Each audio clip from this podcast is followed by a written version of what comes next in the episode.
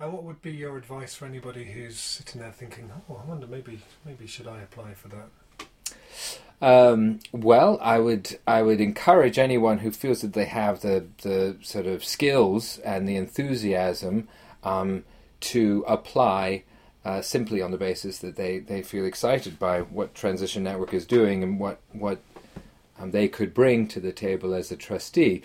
In terms of um, experience and how would I um, encourage or how would I steer somebody, I think really what's what's developing with the network is a lot more uh, a lot um, more communication outside of the network itself. So I think what what perhaps new trustees might look at is a what what do they bring? So and and how can they make sure that they use that?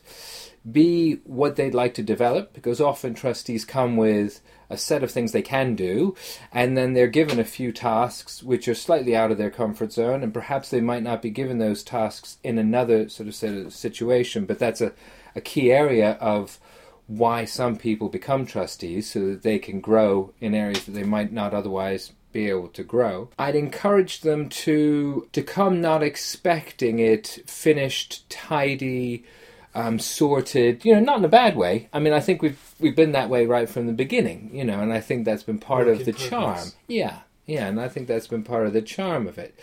But I would I would um, suggest that they come with an open mindedness and a kind of um, a foot on the bicycle pedal all ready to go. They, they, it's going to need, it's going to need you know, a little bit, yeah. It's going to need some uh, enthusiasm, but also some some activity, and um, and I think that's certainly been the case for the last trustees that we've had on board, and it's been a real pleasure welcoming them.